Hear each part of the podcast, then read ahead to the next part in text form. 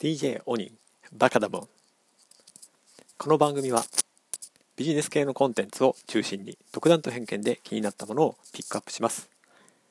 必ずしも世間的に旬なものとは限りませんので、あしからず。それではスタートです。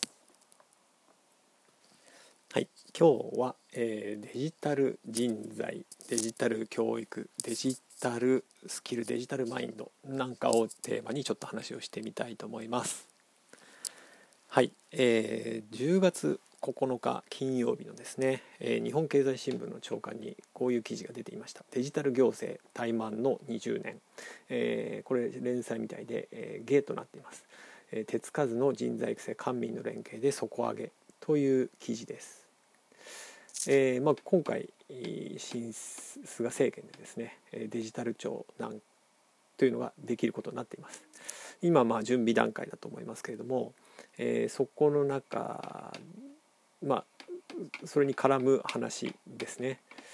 えー、まずトピックスとして、えー、新型コロナの第一波が日本を襲ったしがつのじょうじゅんに民間から厚生労働省のクラスター対策班に加わったメンバーがいました。ビッグデータを手掛けるアルベルトのしちにんのデータサイエント、サイエンティストたちだったそうです。はいえー、通信会社の位置情報データなどを使って人同士の接触頻度を分析するのが主な任務で、臨時の国家公務員として合流したそうです。ただ、えー、現場ではデータを分析する環境も人材も揃っていなかったようです。えー、北海道大学や東北大学から参加した研究者や学生らは、各自が持ち込んだパソコンやモバイルルーターでインターネットに接続、作業体制の整備がまず最初の仕事だったそうです。はいまあ、データサイエンティストとしてメンバーにジョインしたにもかかわらず、作業体制の整備を始める必要があったということですね。はい、でさらにえー、集めたデータをどう分析してコロナ対応に生かすのか、えー、データサイエンティストや研究者、えー、意思疎通を図り全体方針を決める存在が政府にいなかったそうです。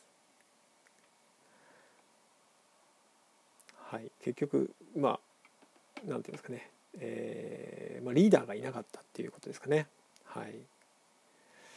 で日本政府は アイティー 情報技術先進国になる目標にせんねんに掲げながら必要な人材を育てようとした形跡が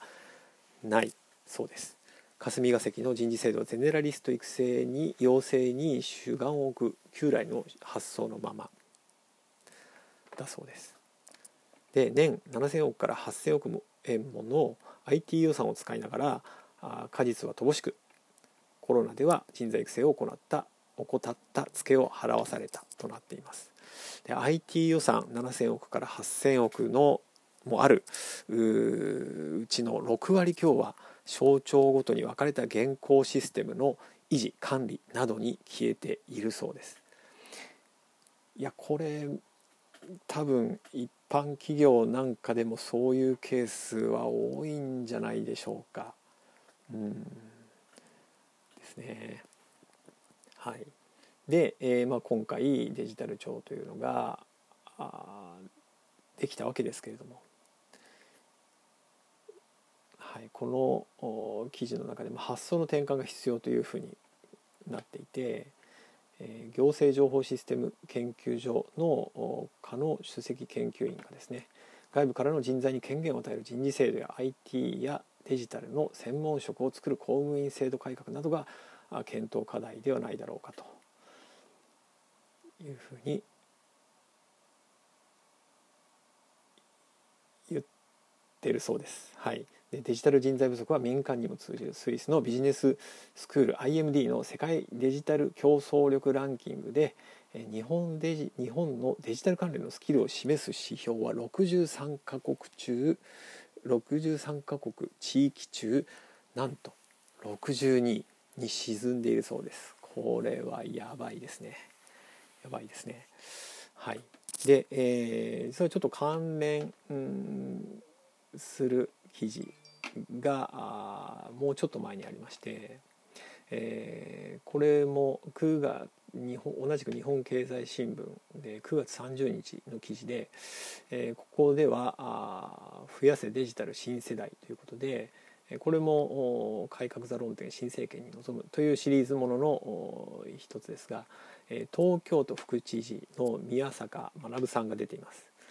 えー、元ヤフー社長ですね。で今は東京都副知事としてデジタル政策を指揮していらっしゃいます。で、えーまあ、ここでもそのコロナ対応のところの話が出ているんですけれども、えー、都の新型コロナウイルス関連のサイト作成は市民が アイティー で地域課題を解決するシビックテックで進めたというふうな話になっています。これはあの台湾のねあのマスクの配布というか、まあ、あれも同じような形でシビックテックという形で実現していましたよね。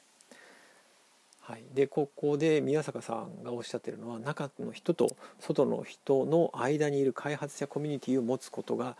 重要だというふうにおっしゃっています。ですね。はい、でデジタルはもう一つ情報発信に使うイメージが強いが、聞く力、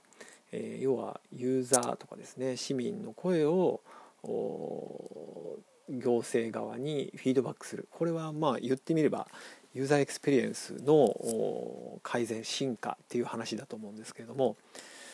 まあ、このあたりもやっぱりデジタル人材ですねではがいないと先に進められないんじゃないかなというふうに思いました。はい、で、えー、もう一つ記事を紹介したいんですけれども、これも日経新聞、これは電子版の記事ですかね。えー、初心者でもアプリ開発ノーコード、えー、ディーエックス 推進の鍵ということで、まあ、最近流行ってますね。そのプログラムの知識がない人でも作ることができるノーコード、えー、アプリとかですね、えーまあ、簡単なシステムを、まあ、簡単なって言ったらですね、えー、プログラムの知識がない人でも作ることができるノーコード、ローコードと呼ばれる開発手法が今注目されているということです。新サービスや社内システムを業務内容を知る担当者がプログラミングなしで素早く開発できるのが特徴で、デジタルトランスフォーメーションに向けた新しいスタイルになる可能性があるということですね。はい、で人工知能 エーアイ 技術である機械学習モデルをユーザーの手で複雑なプログラミングなしで構築できる仕組みもアメリカの Google などがクラウドで提供しています。画像解析やさまざまなデータ分析といった高度な エーアイ 機能も簡単に実現できて、 エーアイ の民主化と呼ばれているということです。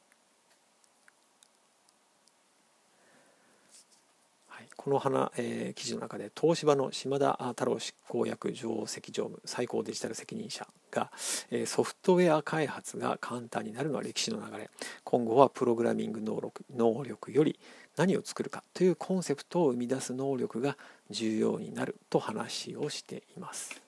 はい、ということで、まあ、デジタル人材といっても必ずしもそのプログラミングできる言語を知っている、